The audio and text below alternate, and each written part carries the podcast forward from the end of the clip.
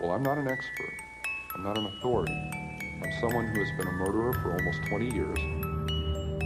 Maybe I should have killed four or five hundred people, then I would have felt better. People say Ted Bundy didn't show any emotion. There must be something in there. I showed emotion. You know what people said?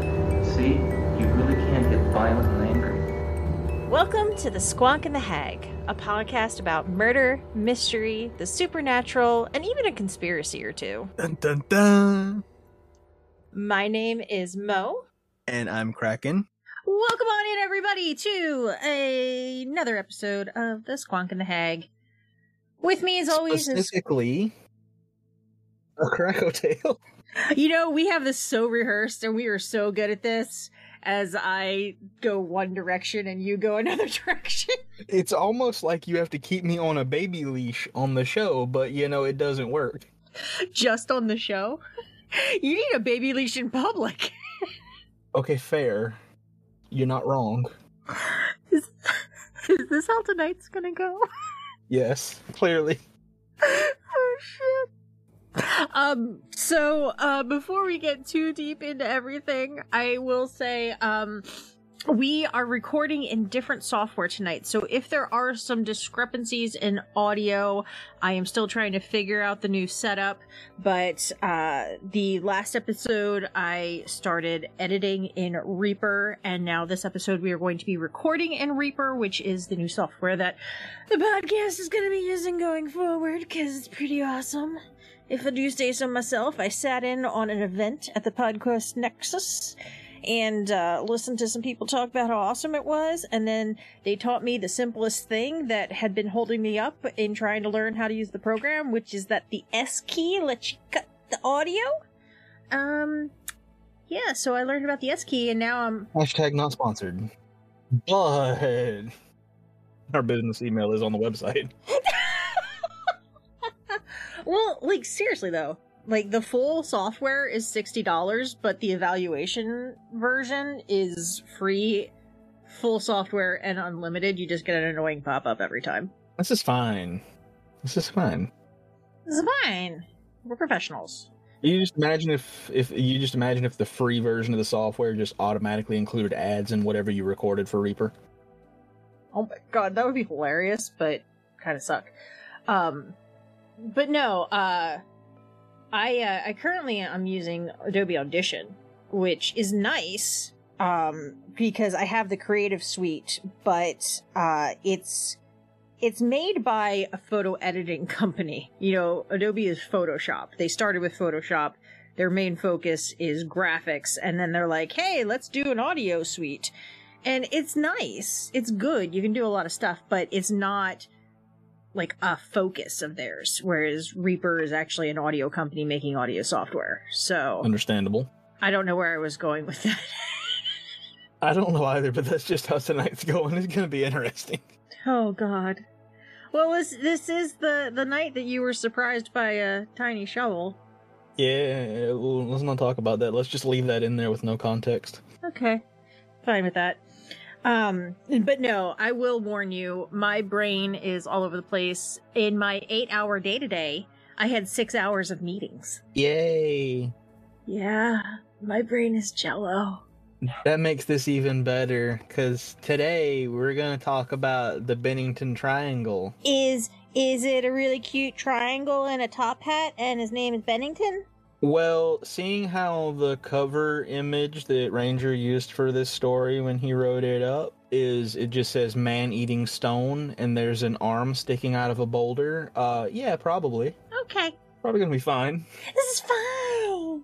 So we, we all know triangles and the paranormal have gone hand in hand for a while now. I, d- I don't know what it is with triangles being associated with ghosts and weird stuff, but apparently that's just a thing. Yeah, I was gonna say, do they really like like geometry?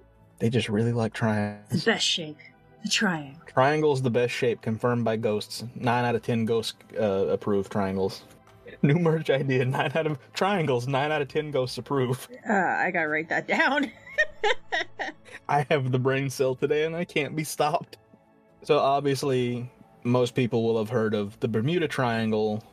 Another one that I'm not too familiar with, the Bridgewater Triangle, and a few others spring to mind when talking about spooky triangles. But we, we're, today we're going to talk about what these this what exactly is this triangle thing about. So to put it simply, someone noticed that an area between three points, usually cities or towns, that a lot of weird stuff was going on, and they decided to draw a triangle instead of any other shape. Apparently, they just happened to line up and make a triangle. That's the first thing they went with. Honestly, it's a simple shape, and if they're like me, I would have done the same thing. Yeah. Well, I will say that a lot of like superstitions and supernatural spooky kind of stuff involves three. Like they always like everything happens in threes and, you know, other stuff like that. So maybe it's something like that. Yeah, because supposedly 3 a.m. is the spooky hour. It's also the hour your brain is most creative. Like a lot of uh, creative people, uh, like writers and artists and stuff like that, work at 3 a.m. Supposedly, the the three being with the paranormal is uh, it's it's a mockery of um, the Holy Trinity, the Father, Son, Holy Ghost. So supposedly threes is like Oh. when cases of like the demonic possessions and hauntings and stuff, it's it's supposed to be like making fun of that. I never knew that. That's crazy. Yeah, I don't know why ghosts want to go with 3 a.m. I guess because it's still three and triangles still three. They just look for the number three. Apparently, apparently cats like screaming at 3 a.m. So Crap, I have a three in my address. imagine if it was just all threes. Oh my god. I live at 333 3rd Street in Thirdsville. What's the third state? And it's the third house on the street. yeah. And our zip code is 333333. Anyway, triangles, ghosts, ghosts like triangles. Now, are they specific to any kind of triangle, like an isosceles triangle or an obtuse triangle, an A what now? equilateral triangle? Do I need to make a meme that's just Mr. Incredible saying triangles are triangles?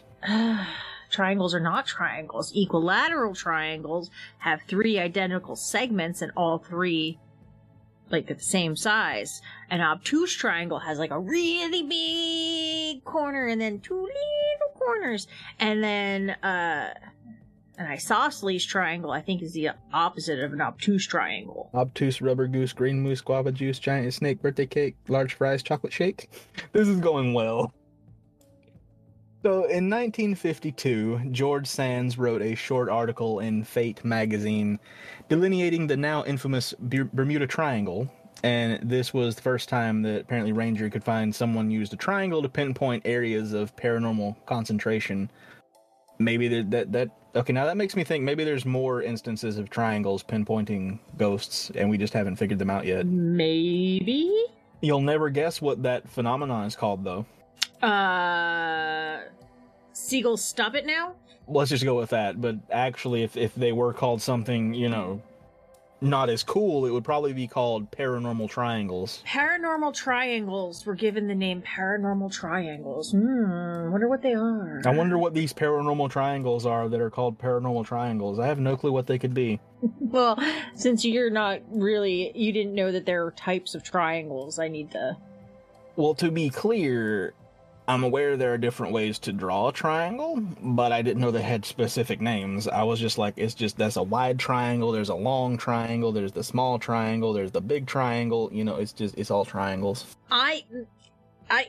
I said what I said. Sometimes I wonder if we should. Turn me loose in like, turn, send me to MIT to like one of their science classes and just turn me loose. You would be the experiment. No, I, um. Sometimes I wonder if we should do a video podcast. Because on audio, no one can see just how long it takes me to start pinching between my eyeballs. Yeah, exactly. And you couldn't see the face I was making while you were naming off all the different names of triangles. I was just so confused. And over here, we got the escalator triangle. What is an escalator triangle? It's, it's, it's just a triangle. It just looks different than what norm like what you how you normally draw a triangle. I. What? Yes, it's just different. This is a different type of triangle. We We're just gonna call it an escalator triangle. It's a triangle, but like the sides of the triangle, like almost look like steps. They're like squiggly. One side goes up, the other side goes down. Escalator. I don't think. I. You know, one of these days, I'm going to have a stroke while we're recording, and they will wonder why. And anybody who listens to the show will have no question in their mind what happened. Today's the episode Remo has a stroke live on air. I, I, I can't. I'm just trying to. Because if a triangle does not have smooth sides, like it's squiggly bits, those are all points, which no longer makes it a triangle. It is now a polygon. But it, it, it would still look like a triangle, though. The edges are just now sharp. A triangle has three points. Okay, then you want to count all the points and tell me what new shape I just created? Because, like, I think I deserve, like, an award here. It's a polygon. It's a polygonal object, which means that it has multiple points throughout it. It can be 20, it can be 3000. They are all points within a polygon. So I've invented the polygonal triangle. Wonderful. I'll take my award now. All right, so talking about triangles, you might you might think we're going to be talking about the Bermuda Triangle, but actually no. We're going to be talking about the Bennington Triangle. Now, this is interesting because I didn't know about any other ghostly triangles other than the Bermuda Triangle until recently. Apparently, this is Ranger's favorite. I've heard of the Bridgewater Triangle. I don't know where it is or what it is, but I have heard of the Bridgewater Triangle. But I did not know that the Bennington Triangle was Ranger's favorite. Supposedly, this is Ranger's favorite paranormal triangle. To be specific. What? What are you? What? I, I, I hear. I hear Advil. yes, you do.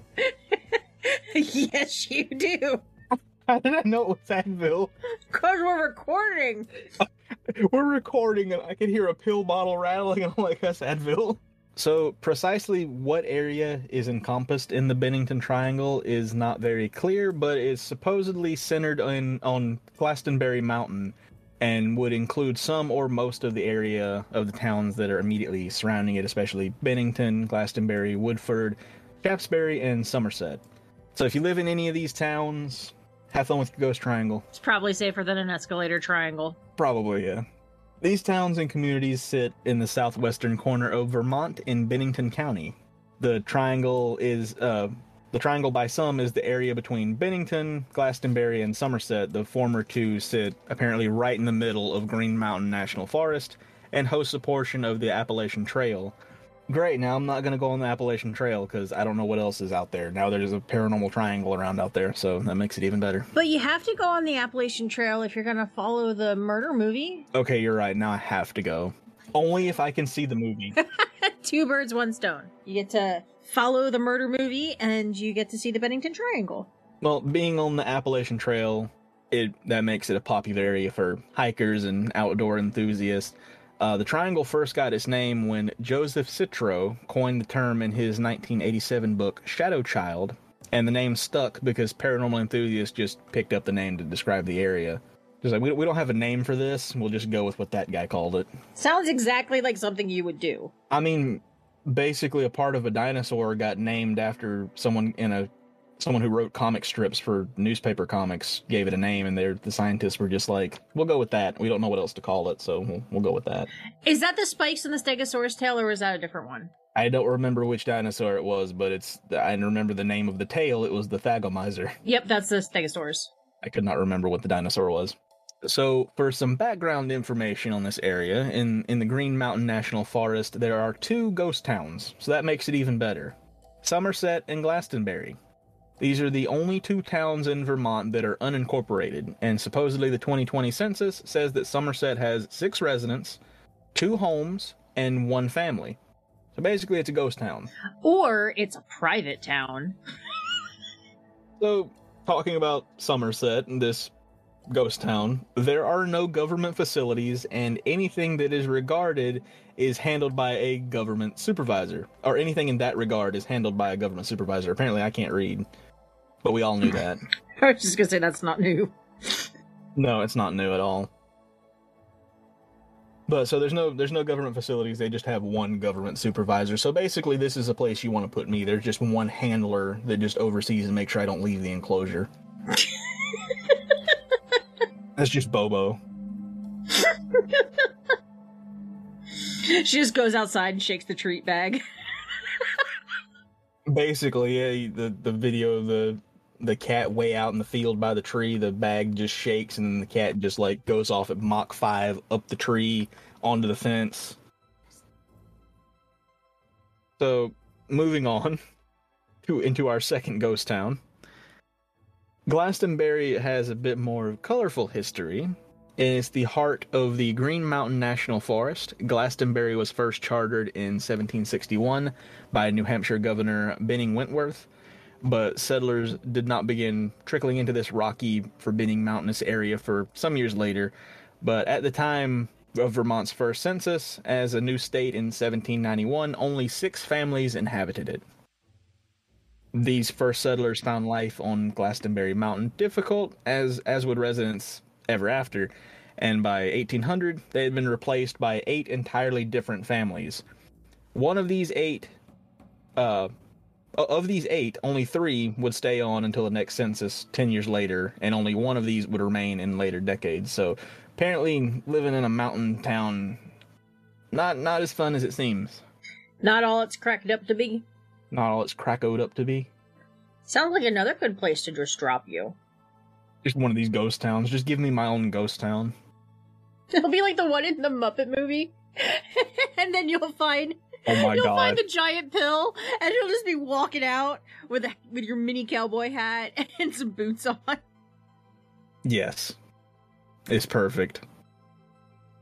Honestly, you give me Wild West Ghost Town that I can just, you know, have all to myself that I can just, you know, remodel and and upkeep and everything. Yeah, yeah, we'll we'll, we'll do that. We'll name it Krakow Land. It'll just be a quarantine zone. SCP containment. I love how the topic always goes back to putting me in some form of containment. Do you wonder why? Like, is that a serious? No, I, I I have no idea why. Hmm. I'll think on it and get back to you. Understandable. While you think on it, I'm going to continue the story. So, despite many hardships that greeted the Glastonbury settlers, newcomers continued to arrive in small numbers, and the population slowly uh, grew to 76 in 1810. But the years following 1810 were hard ones for all of Vermont, and by 1840, there were only 53 left in Glastonbury after the Civil War. Um, after that, Glastonbury finally began to experience more rapid growth. Business interests in nearby Bennington were eager to take advantage of vast timber resources there, and by uh, 1872 had finally begun construction on a railroad trolley which ran up the mountain. Because who don't want to ride a train straight up the side of a mountain? Because I'm sure there's plenty of safety precautions in place. I just imagine if you're on the one with the two people that seesaw it, that My God, my No. arms would fall off. No. Like go and then going down the mountain, you didn't have good brakes. Or you got someone who's in charge of controlling the brakes and they want to see how fast the thing will go. So you're in charge of the brakes now Why you gotta call me out like that? because I know you. Fair. I am the one who seesaws the trolley and does not use the brakes. No one is surprised. So this railroad trolley ran along Balls Brook, if I'm pronouncing that right, B O L L E S. Sure, Would that be is that is that right? sure. I don't know. Close enough. And terminated at the place where the brook forked. It was an improbable achievement, with some parts of the line climbing as much as 250 feet in altitude per mile. Holy crap! So that makes our our conversation about rocking the trolley and not using the brakes even better. And also, speaking of visiting the Appalachian Trail, this might be interesting to see because apparently remains of the old trolley tracks are still there and can still be seen today. Oh wow! But the question is, are they in operation? Can I ride the trolley? You sure can try. Fair. You're joining me if, if I if I try. Just go on. I'll meet you there. Don't wait for me. There it is. I was waiting for it. The Advil's kicking in. mm-hmm, mhm. Uh, also, with all of that, two additional sawmills were built in 1870, one at the original settlement called Fayville, and one new settlement at the railroad terminus, which became known as South Glastonbury. Dozens of kilns were built at South Glastonbury for converting the lumber to charcoal, and at this time, Glastonbury was one of the three foremost sites in Vermont for producing charcoal, which was feeding iron production in nearby Shaftsbury and in Troy, New York. By late 1800s, however, the mountain had been cleared of uh, nearly all of its mature trees, and the town's economies dipped dramatically. So, in 1889, the railroad operation ceased, and it was revived briefly in 1894 as an electric passenger trolley run by the Bennington and Woodford Railroad. And a brief and initially promising effort was made to convert South Glastonbury to a tourist attraction, because who doesn't want to go see where charcoal's made? Yeah, I, I'm not going to say that's high on my li- to do list. You, you want to go visit the charcoal factory? I'm good. This is where we burn the wood to make the charcoal. This is where we also burn the wood to make the charcoal. And over there is where we burn the wood to make the charcoal. Yay! Thank you for coming to my TED Talk. So, charcoal tourist attraction aside, uh, actually, a small fortune was spent to convert this whole area into a mountain resort area, which opened in the summer of 1898. But uh, a freshet wiped out the railroad tracks that winter. So there, there goes, there goes the tourist trolley. And this would mark the beginning of the end of Glastonbury as a functioning town.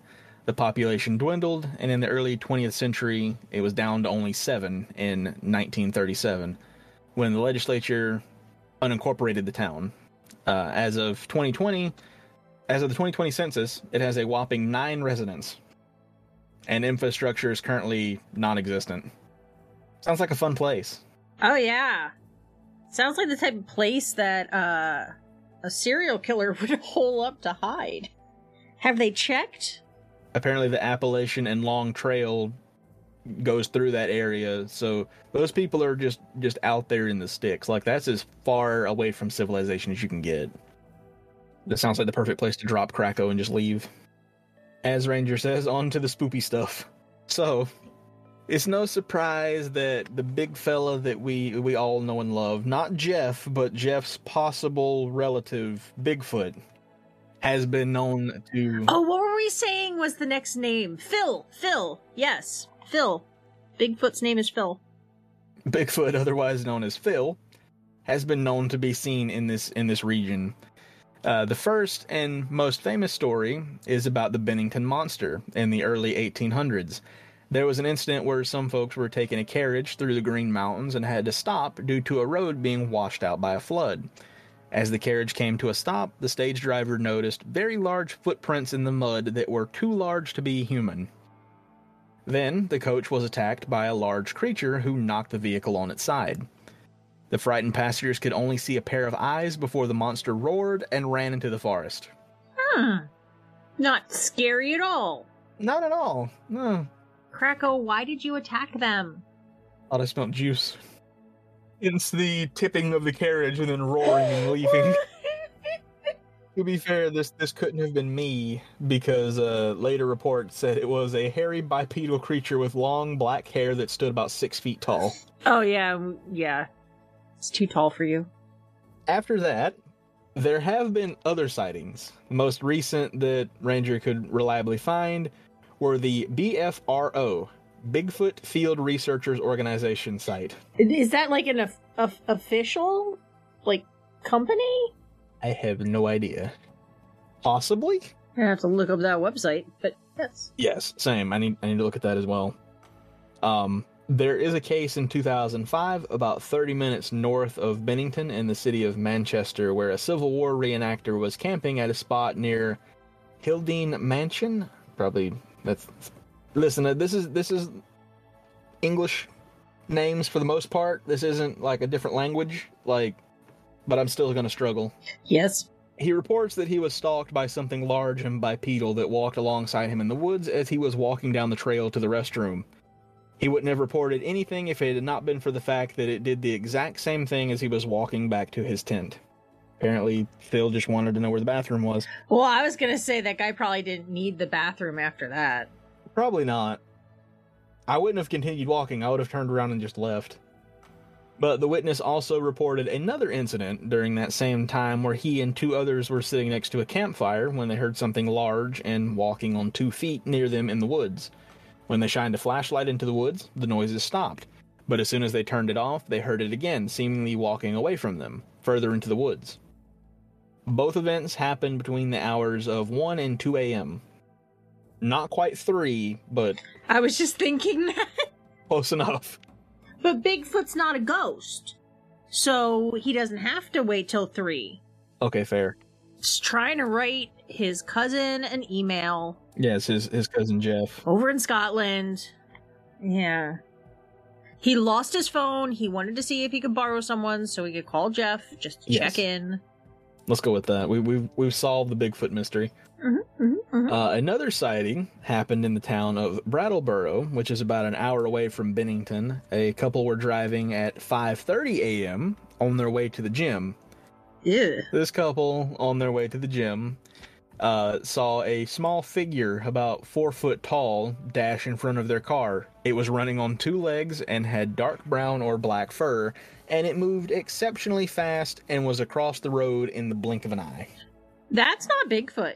No, no, that's not Bigfoot. Maybe Phil had a baby. It's a baby foot. Oh.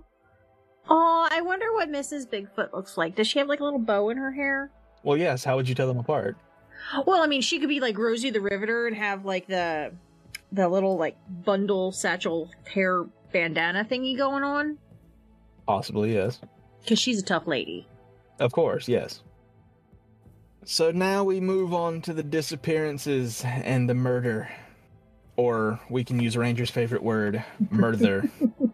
so, what is a good Bermuda Triangle story without disappearing boats, planes, and people? This sounds like a very expensive vacation. Anyway, the Bennington Triangle Yeah. the Bennington Triangle also has its fair share of missing people, as well as a fun true crime story for Mo. We'll start with the murder. In 1892, in the town of Fayetteville, which is considered to be the heart of the Bennington Triangle, a 38 year old jobber, which is a person or company that buys large quantities of goods to sell to other companies or directly to the public, for the Eagle Square sawmill, John Crowley, was bludgeoned with a rock by fellow mill worker Henry McDowell. No one is certain what led to this murder, but local historians agree that the men had been drinking heavily and arguing the previous night. After it was discovered that Crowley was dead, McDowell hopped a train in an attempt to flee to Canada. Because that's how you get attention away from yourself. Mm-hmm, mm-hmm, mm-hmm. He would later turn himself in to South Norwalk, Connecticut, authorities and confess to the murder. McDowell was declared insane after complaining of voices in his head and was ordered by a judge to serve out his sentence in the Vermont State Asylum. But McDowell had other plans.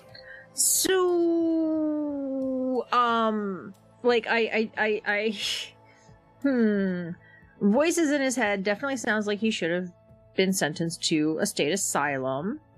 Um, sounds like he had some issues, hmm not like in this other plans thing. Yeah, because his plans were he was able to make an escape. He concealed himself inside a train car hauling a load of coal, and McDowell was never seen again. Like ever? No, apparently he just disappeared. Wow. Some believe he may have made his way back to Glastonbury to just wander around the forests, while others believe this story have may have been confused with another legend from neighboring New Hampshire concerning a distraught doctor who fled to the forests of the White Mountains in hopes of achieving immortality, only to become the embodiment of evil. I mean, that's the usual. Um, Yeah, I usual weekend. Yeah, like you know me, I always try to add like a pragmatic pragmatic view on it and most likely uh with auditory hallucinations or something of the like with the voices in his head, he was probably suffering from some major mental illness. And when he escaped, if he was that mentally ill, Yeah. most likely he just kind of wandered off and something happened to him. and being out with forests and stuff like that, he could have gotten lost as well. And Yeah, like gotten lost, gotten eaten by Phil's family. You never know. Um, I do kind of, I'm kind of interested in this story from New Hampshire though about the guy who wanted to achieve more immortality. That's kind of cool. Yes. Because I'm not even familiar with that one. That one's new. Ranger, add that to your to-do list. So, five years after McDowell's escape, a second murder would occur within the Bennington Triangle. It was the first day of deer season, and 40 year old John Harbor, a prominent Woodford citizen, set out to Bickford Hollow in hopes of shooting down a buck, but instead, it was Harbor that was shot instead.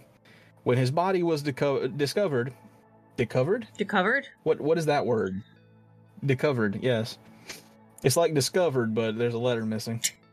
When his body was discovered, it appeared that there had he had been dragged several yards from where the shooting had taken place and left beneath a cedar tree where he slowly bled out with his fully loaded rifle beside him. That's really sad. Although the murder would come as a shock to the community, police never located any suspects and the unsolved murder of John Harbor would be long forgotten. That's so sad. Yeah.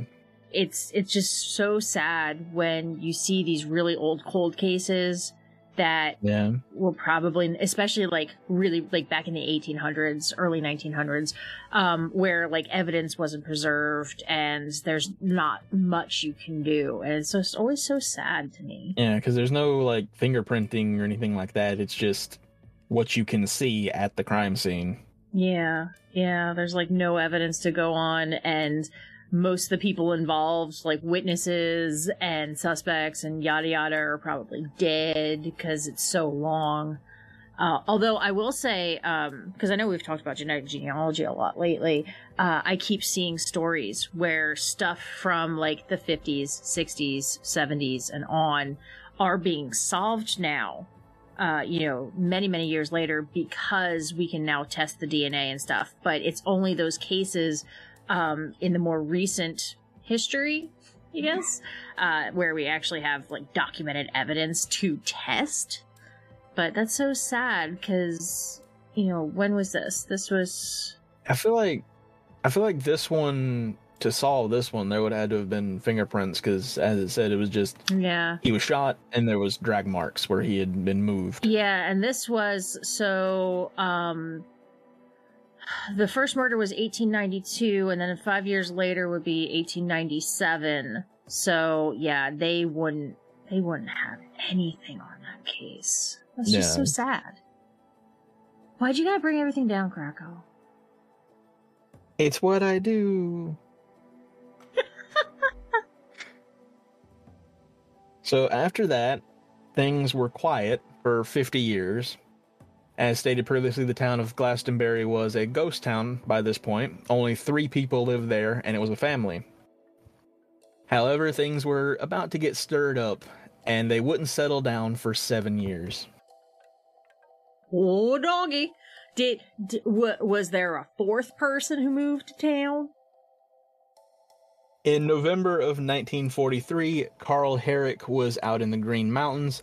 He had been hunting with his cousin Henry, and when the men became separated, Henry returned to camp, but Carl didn't. He contacted searchers immediately and eventually was the one to find Carl three days later. The cause of his death was macabre. Um, bit of a warning here. Um, Carl had been squeezed to death stabbed in the lungs with his own ribs, and Henry reported bear tracks around the body. But whether or not a bear was responsible or just investigating the body is unknown. Yeah, I've never heard of a bear killing a person like that. No. Just gonna say. No. I've never heard of anything killing a person like that.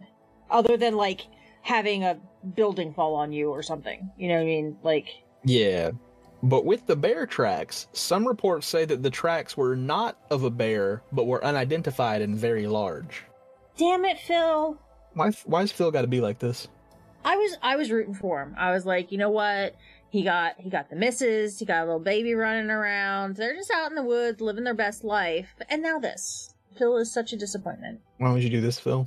He let us down. Are we just gonna have an episode of the podcast where it's a video and it's just me and you out on- out on the Appalachian Trail, just having an inter- interview with uh with Phil? Like it's like an intervention. Sit down, Phil. We need to talk. It's like, dude, really, You can't go squeezing people. You can't. It's one thing to give them a hug, but you went too far. That could have been what happened. Phil could have just been trying to give someone a hug and went too far. Poor Carl. Now we get on to the disappearances.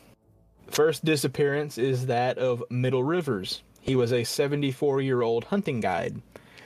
On November 12th, 1945, Rivers, who knew the area well, was leading a party of four hunters in the area of Hell Hollow in the southeast woods of Glastonbury, because that's just a wonderful place to go camp. Sounds like a lovely place. Yeah. Yeah, you know what? I'm surprised that's not like the tourist hotspot right there. Yeah, no, who doesn't want to go to Hell Hollow?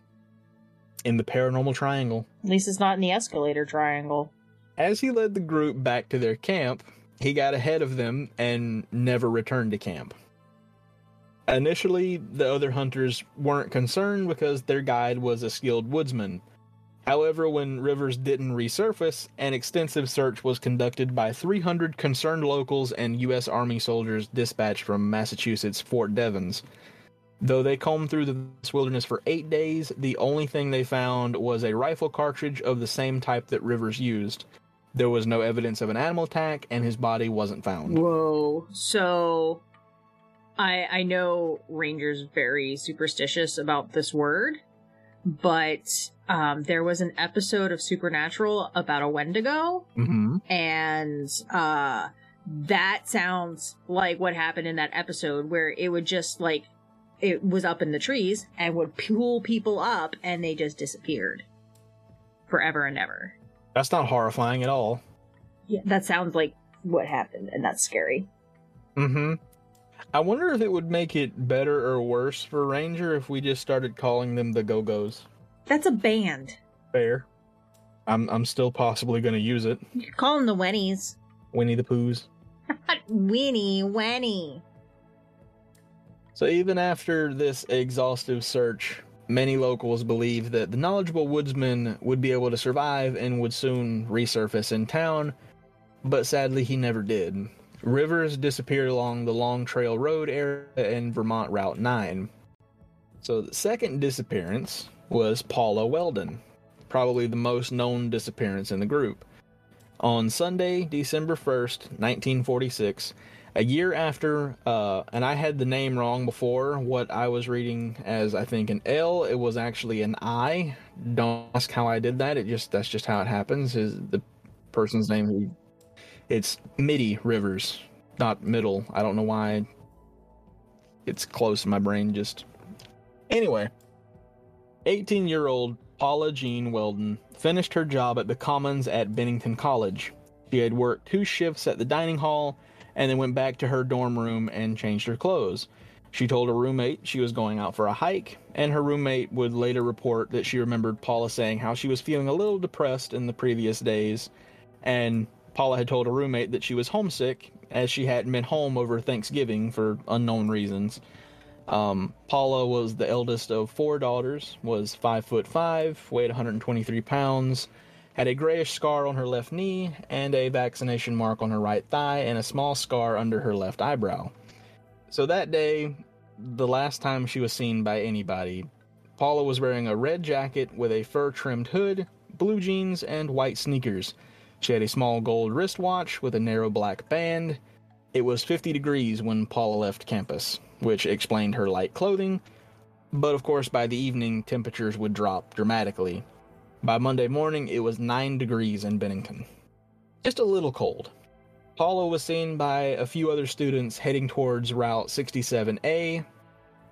Danny Fager, who was at the gas station across from the college's entrance, saw Paula walking down the road at about 2:30 p.m. and Lewis Knapp picked her up at around 2:45 and drove her as far as his home on Route 9, which was about 3 miles from the trail where she planned to hike. Sometime around 4 p.m., Ernest Whitman and three of his friends came out of a camp in Bickford Hollow and saw Paula. She'd asked Ernie about the length of the trail before she headed toward a bridge that led to the trail. First of all, she's got plenty of witnesses like leading all the way to this trail. Other students claim to have seen her in the area of Fay Fuller Camp, which was further up that trail, but the reliability of those reports aren't clear. Uh, with darkness soon falling, Paula was on the trail with inadequate clothing and no supplies at all. It was after this she was never seen again. After Paula didn't show up to her classes on Monday, the following day, December 2nd, the director of admissions, Mary Garrett, called state's attorney William Jerome Jr. to the college by noon. Paula's father, William, was also called in. Someone remembered how Paula once said that she would like to visit the Everett Cave on Mount Anthony, so a man named Henry Steele, who worked as a guide along with some students, headed to the cave that afternoon to search for her, but they didn't find anything. Oh no. A local taxi driver, Abe Ruskin, told authorities that he took a student to the bus station on Sunday afternoon, but he wasn't able to positively identify her as Paula. There are also a number of possible buses that she could have taken, but the clerks at the station didn't remember any one of her description. And to make matters a little more difficult, it was it was a busy day. Hmm. Um, there was also a waitress at a local restaurant called Aura Telletier who served a girl matching Paula's description at about 9:30 p.m. that Sunday night. Uh, Aura, the waitress, said the girl was with a young man around 25 years old who was drunk and abusive. Oh god. It's just getting a little worse. Oh no. Supposedly, when he came up to the counter, the girl signaled to Aura to come over. She asked Aura how far it was to Bennington, Vermont, and even asked the waitress where she was. She told Aura that she had to get to Bennington and that she had arrived there with a thousand dollars, but it was now all gone. Aura said that the girl had not been drinking but seemed a little bit dazed. And on Monday evening, the media reported about Paula being missing. Authorities in New York and Massachusetts were alerted and photographs started circulating. Since no one knew where Paula went, there was not really a formal search or rescue effort that had begun yet. Oh, that's so sad. Yeah, they, they had like a general idea like what trail she was going to, but other than that, they didn't really didn't really have much. Despite all of the witnesses seeing where she's going, it's it's surprising that it's like you know they couldn't find a more precise location, I guess. But Yeah, and it's really it's really unfortunate that the if that was her at the restaurant that she was with some guy who probably did something awful. I don't know. I don't know what's worse, or I guess the quote better outcome in this situation. That she ended up with this guy who did something awful, or just disappeared into the forest. Yes, both are absolutely horrifying. So on Tuesday, December 3rd, searches were carried out on the college campus and the section of Long Trail that led to the Glastonbury Fire Station, which crosses Route 9. Many people were involved in the search, including the superintendent of the college, a hunter named Herman Spencer, fellow college students, Boy Scouts, members of the Green Mountain Club, and 30 others from the area. So a lot of people came to look. At 5:30 p.m. that Tuesday, Ernie Whitman, night watchman for the Banner newspaper, saw the photo of Paula on the front page, and he told reporter Pete Stevenson that he spoke to that same girl at about 4 p.m. on Sunday afternoon in Woodford. He was the one that Paula had asked for directions about the length of the trail. Three residents of Woodford confirmed that they saw the girl walking towards Long Trail. She was last seen by a camp called Hunter's Rest. Three men on a smaller search for Paula walked towards Glastonbury, but the going was tough due to the three inches of snow that fell that Sunday night. Like, it's not exactly easy to walk through. Yeah, and it also covers up tracks and yada yada. But to, and to make matters a little worse, the snow that fell, those that's three inches of snow that fell that Sunday Oh, night, no. that was the night that Paula went missing as well. It was unlikely that Paula could have reached Hunter's Rest because she would have had too much trouble crossing the stream and she was only wearing sneakers. Yeah, she was not equipped to go hiking. No, no, like it, from from what, what we've heard so far is like she didn't have any extra food, no water. Like she was just going for a walk, and I I feel like you don't go on a hiking trail without. A hiking trail is not somewhere you just go for a walk Well, yeah, and hiking you don't do in jeans and sneakers. or in light clothing when you know it's going to get colder at night. You know, just in case something happens. Yeah, and like it was late enough in the day that she would know she wouldn't have been home in time. But it's it's also concerning that her roommate says that she was depressed as well, walking out onto a trail ill prepared with all of that in mind. But this this camp, Hunter's Rest, uh, was owned by a man named William Lawson. Lawson also said how a deer hunter named Middie Rivers had disappeared from his camp a year prior. The authorities came to the conclusion that there must have been two girls around Long Trail on Sunday. Paula and another young woman who was with a man who had a car. They both fit the same description, except the other woman was taller than Paula, which might have caused a little bit of confusion amongst the witnesses. So possibly the woman that was seen at the diner could have been this other woman, maybe. Yeah. Um, Yeah. By Wednesday night, the college president issued a statement saying that authorities suspected foul play. They believe Paula's body had been hidden. The searches for Paula would then grow larger and more elaborate by Wednesday afternoon, including five aircraft as well as 120 men from the state guard. Oh my god. There were 500 searchers involved at this point. Wow. To keep things organized, you could appreciate this, I'm sure. Each searcher carried confetti to drop to make sure each area was searched and not overlap.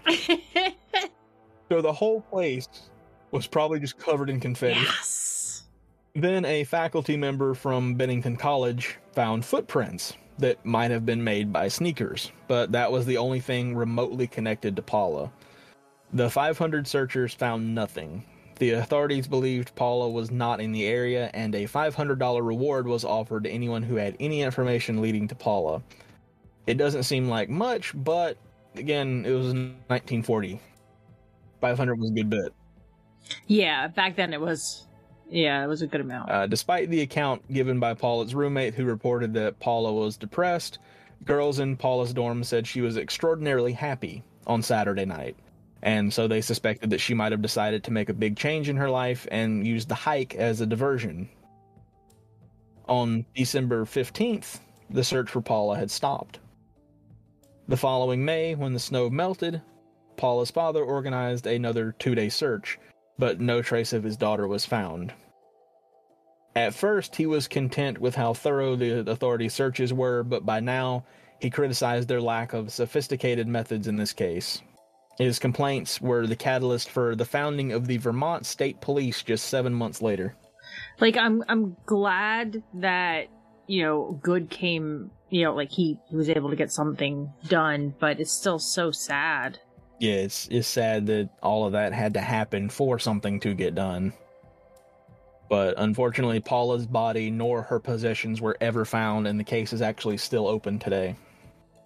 So, the third and actually the most bizarre, if you can believe it, of the disappearances is the one of James Tedford, which occurred three years to the day of the disappearance of Paula.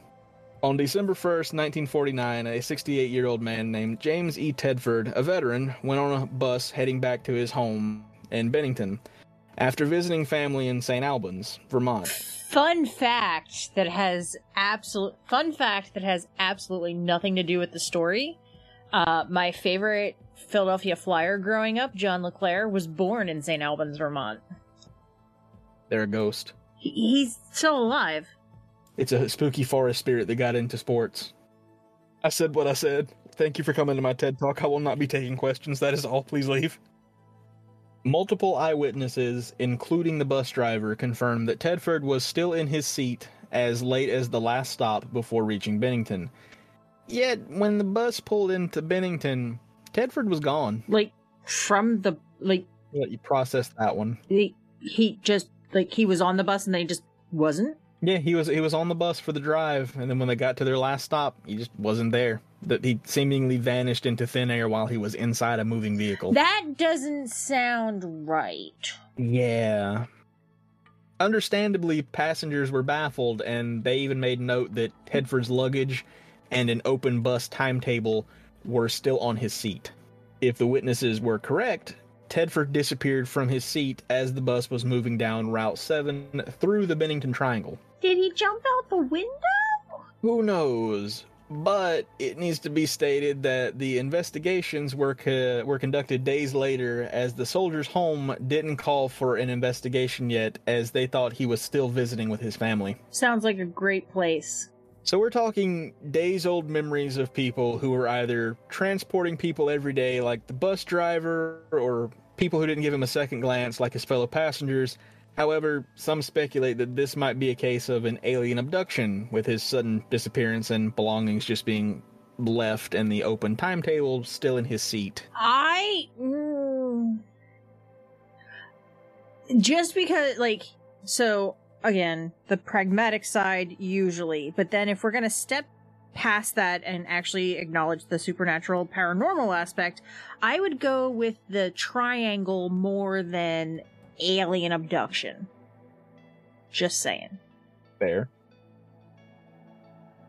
But like another thing that's interesting to point out is it's a bus.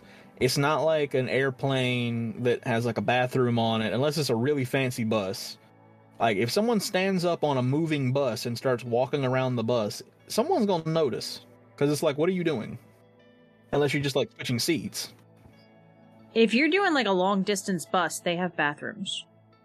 You right? Actually, it should be noted here that um, Tedford had stated previously that he didn't want to go back to the soldiers' home, and so he might have just decided to start a new life. That's that's also possibility because you know they did hesitate on calling for the investigation, so we already determined that it might not be the best place, but Yeah, I'm I'm going to wonder if he was just someone who wanted to disappear. Maybe, but you think? Well, I mean, I guess the way the bus was, like, well, no, because it wasn't a uh, like one of those Greyhound buses where you put your stuff in the little compartment on the outside of the bus. It sounds like it was one of those ones, like you said, everything is everything is on the inside of the bus because they noted that his belongings were still there. Well, and it depends on what his was his belongings a backpack or was it three suitcases? You know, there's because like if you have just a backpack, you don't have to put that under the bus in the luggage storage. But if you have, you know, a bunch Yeah. of suitcases, Well, he was visiting family. I don't know how long he was visiting family, but I would think he would have to have, you know, Chris is uh, Chris. Chris is pretty sure that he can pack everything he needs for a week in Florida in a backpack. I I'm not I mean, I could. yeah, I'm not going to test that, but like yeah, like a single dude going to see family for a week, yeah, he could take a backpack probably. Yeah, probably. You're right. Me for a weekend in Philly, I need like a full size suitcase. Fair. One of those ones that you could like Is it because of fit a small person in. Yeah. Well, yeah. Okay. Don't even get me on the. Don't no, no. Women's clothing does not have appropriate pockets. I'm not going to get into that argument Here with go. you right now because I just had it with Chris the other day and and on Discord we talked about pockets, but it's not fair. I just want a place to keep my snacks. I want to be able to put my phone in there without Oh. being afraid that it's going to fly out. What I'm hearing is I need to get into women's fashion and make clothing with like an abundance of really deep pockets and like I can be rich. Yes. Chris has said the same thing. He's I like, I need to start a fashion company that makes women's clothing with real size pockets. He he he has access to my messages on Discord. We can work something out here. That one's pretty much an an unsolved one, and um, there's not really a conclusion on that one. He's just he just disappeared from the bus. The fourth disappearance is that of Paul Jepson. On October 12th, 1950, and this eight year old boy named Paul Jepson went missing in the area. Jepson was playing in the cab of a pickup truck at the local dump where his family had pigs. Weird, I know, but it, we've also talked about pigs will eat almost anything. His mother left him to tend to the pigs, but when she returned, the boy was gone. Uh, did the pigs eat him? I would hope not. After looking for the boy in the immediate area, he was reported missing, and hundreds of people assembled in a search party. And bloodhounds were even brought in to search for the boy. Wow. Uh, they eventually picked up his scent and followed it toward Glastonbury Mountain, but unfortunately it was lost at a nearby crossroads, suggesting a possible abduction by a motorist. Oh, no. The boy's father said that Paul had been talking about visiting the mountains for several days. Though the area was searched for several days, no clues or remains of the boy were ever found. Uh, some people speculate that he may have gotten too close to the pigs and ended up in the pig pen, and you can imagine what happened after that.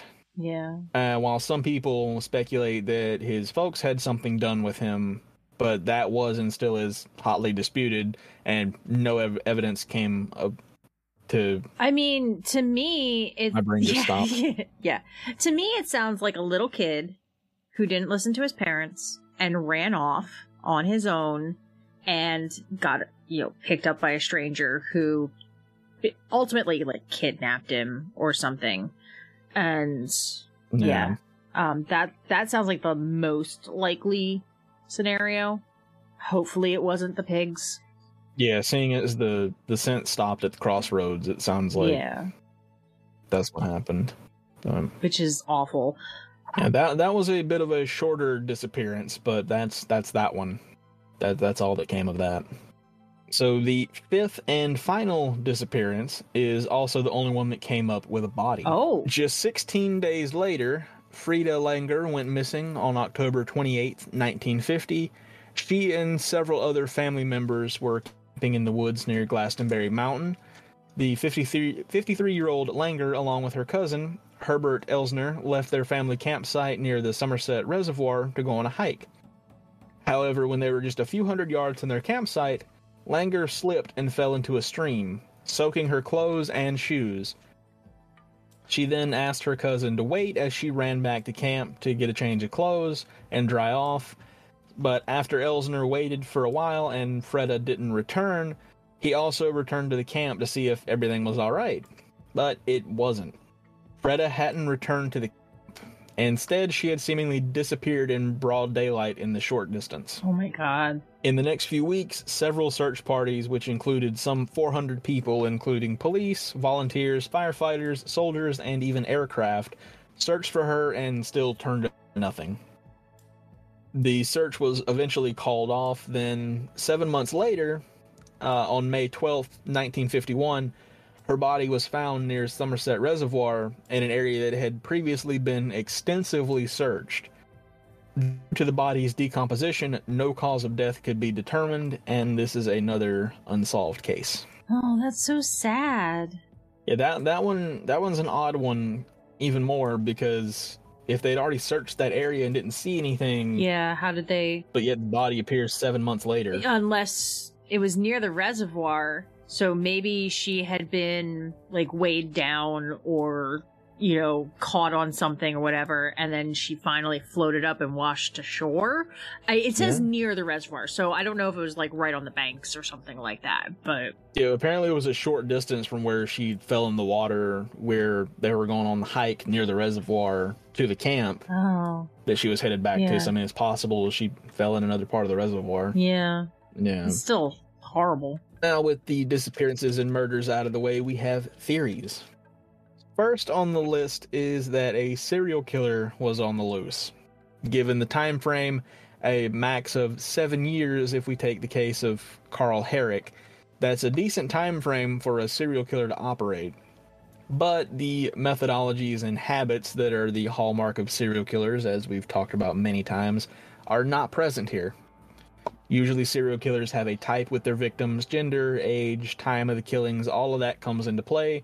But with these disappearances, none of them really line up, except that they were roughly in the latter part of the year. And it also doesn't explain James Tedford's disappearing off of a moving bus, seemingly by magic. So that one's kind of iffy. Well, what if he was a serial killer, and that's why he disappeared? I mean, could be. Maybe. There's an idea. And potentially, I do know that some serial killers specifically pick different genders, different ages, different races, different religions to prevent linking victims together. hmm Um, it all depends on the type of killer they are. You know, some of them they can't. They have a compulsion. They have to have the same thing. But some of them just want to kill. So then, you know, those are the scariest kind, to be honest, because. Yeah. Like those, those just have no motive, no reason. It's just, just to do it. Yeah, they're just pure evil. Yeah. I'm possibly looking at you, James Tedford. S- someone out there with the name James Tedford who is unrelated to the story is going to be like, "Wait, what did I do?" Carry on. The second one is is the uh the one that kind of the whole story is based on is paranormal reasons. According to the interwebs and possibly some other information that Ranger found, the local and apparently Ranger just had to throw in some names here that I would struggle to pronounce even more.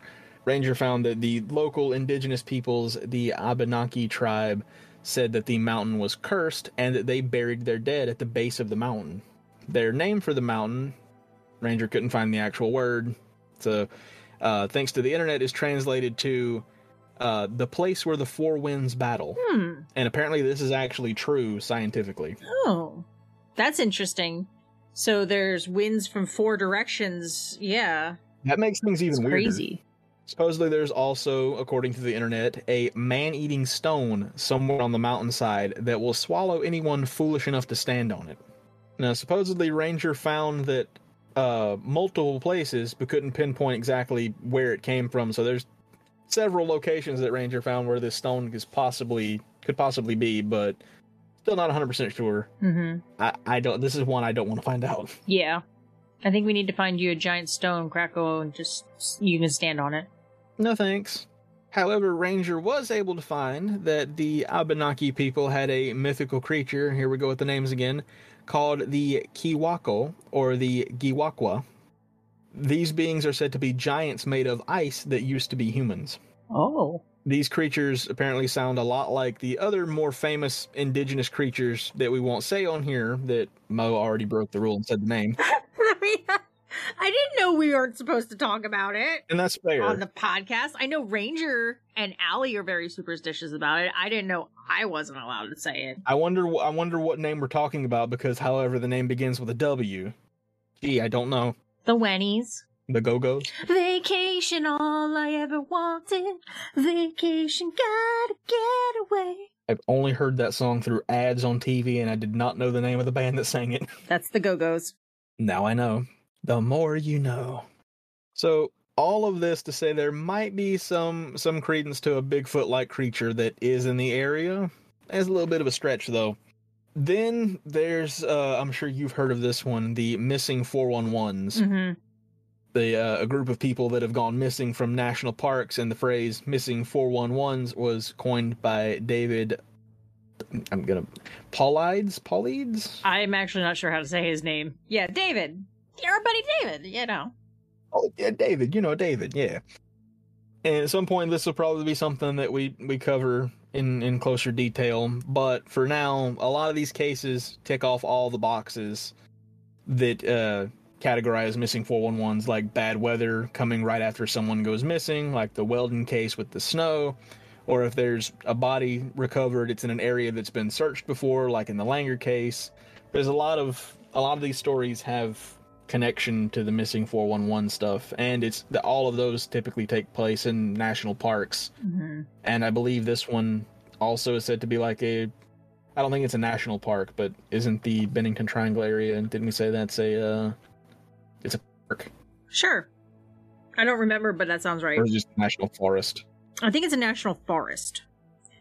But I don't know the difference between a national forest and a national park. I mean, they're I know parts of it, but I don't know like the the fine legislation le- legislative aspects of it. You don't know the the fancy words that describe it I don't know the escalator triangles about it. Basically, yeah.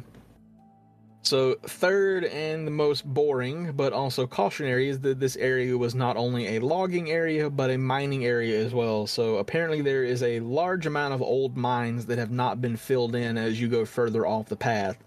So, this could account for some of the missing people.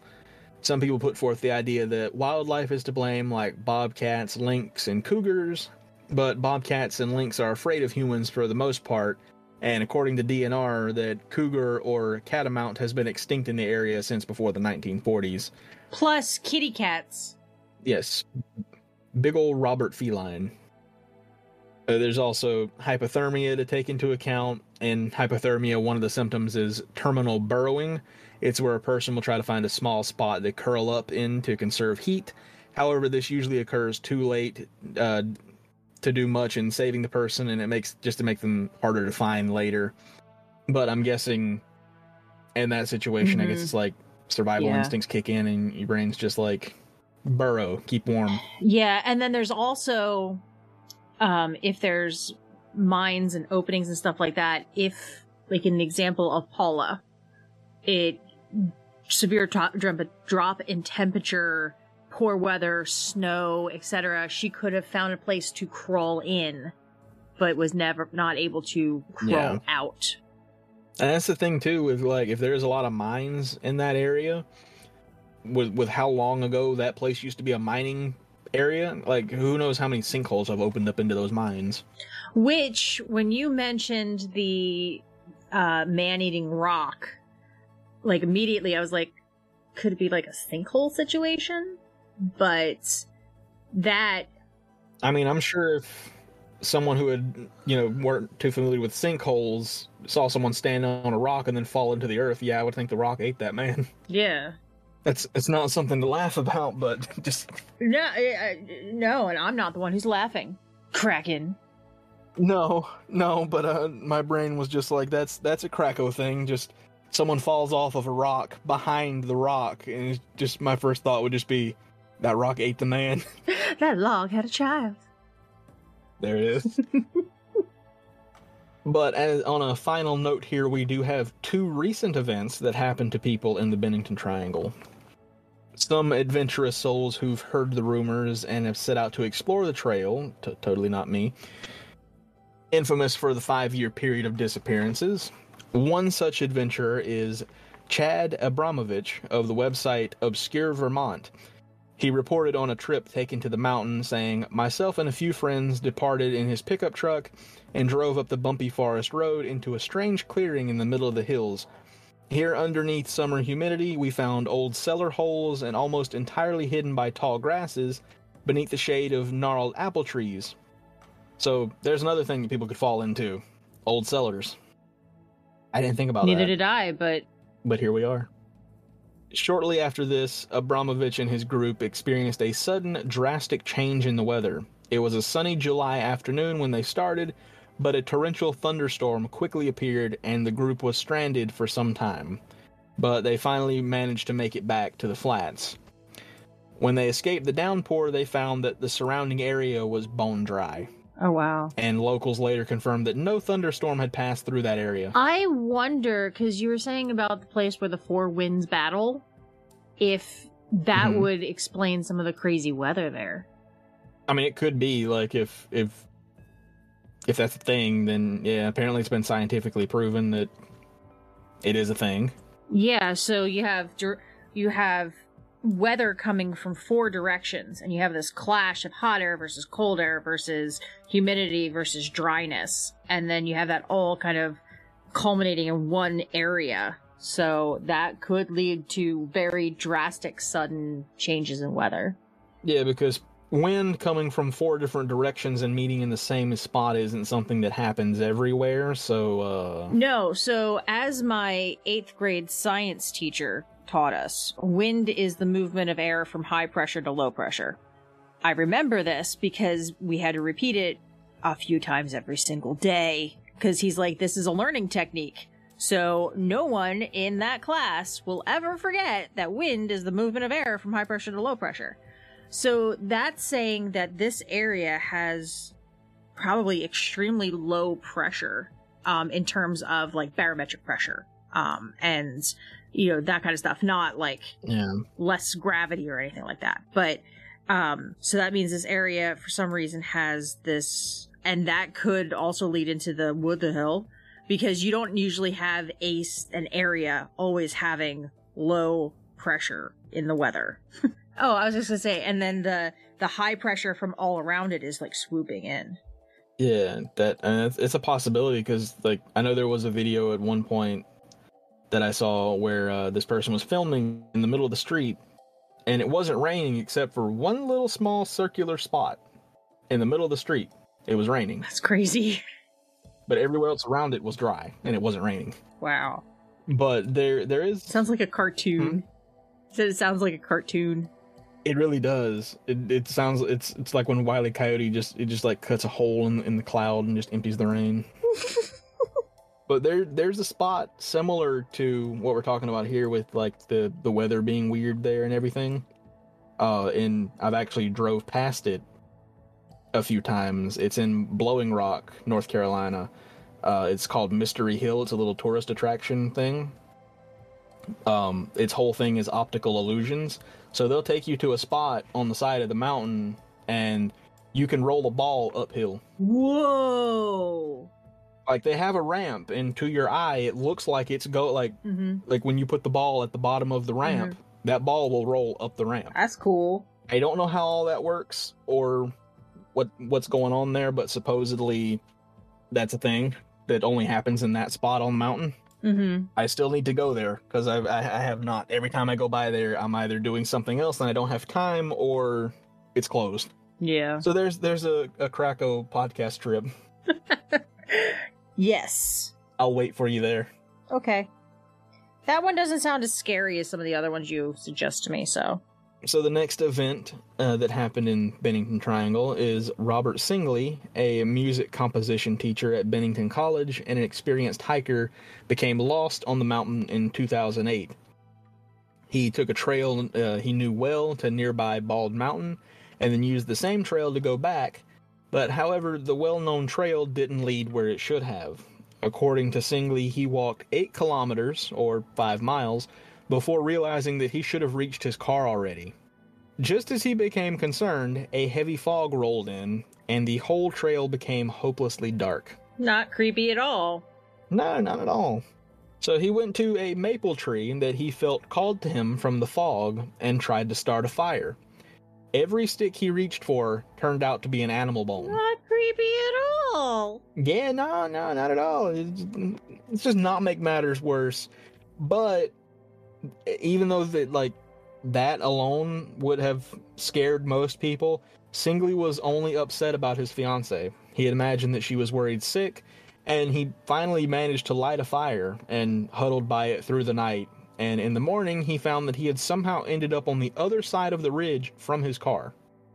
But and thankfully, he actually made it back to his car, and he was able to tell his tale himself. That's good. That's that's a happy ending. Yes. But that is all I have on the Bennington Triangle. Yeah, let's never go there. Sounds good. I don't want to mess with the weird weather. Yeah, no. Four is angry. That that that must be it. Uh so thank you, hmm for that. And thank you, Ranger, for that. Also, we are sorry, Ranger. We love you. Oh, he knows we're not sorry. so, We do this. We, we do this every week. We are not sorry. I mean. You. I honestly, we should be careful because he's the DM. So You're right. our characters are, our characters are gonna die. Uh, Our characters are going to stumble into the Bennington Triangle. but yes, thank you, Krakow. Thank you, Ranger. It was a bizarre but really good story. Yes, that was very interesting. Now I need to hear about this uh, doctor who ran off into the woods and became evil. The embodiment of evil. Not just evil, the embodiment of evil. yes. But I mean, usually when some crazy scientist runs out into the woods and tries to become immortal, they usually end up becoming the embodiment of evil. But um, that's for another day. So thank you guys for listening, and we will As talk to you always, next make episode. sure to check out our website for all of the show notes, sources, and more information at the squonkandthehag.com. And we would also love and appreciate your support by either leaving a review on iTunes or through small monthly donations using the viewer support link in the description. And if you don't subscribe, make sure to follow us on your favorite podcast network to get notified of new episodes every Thursday. All right, Krakow, you ready? Okay, bye.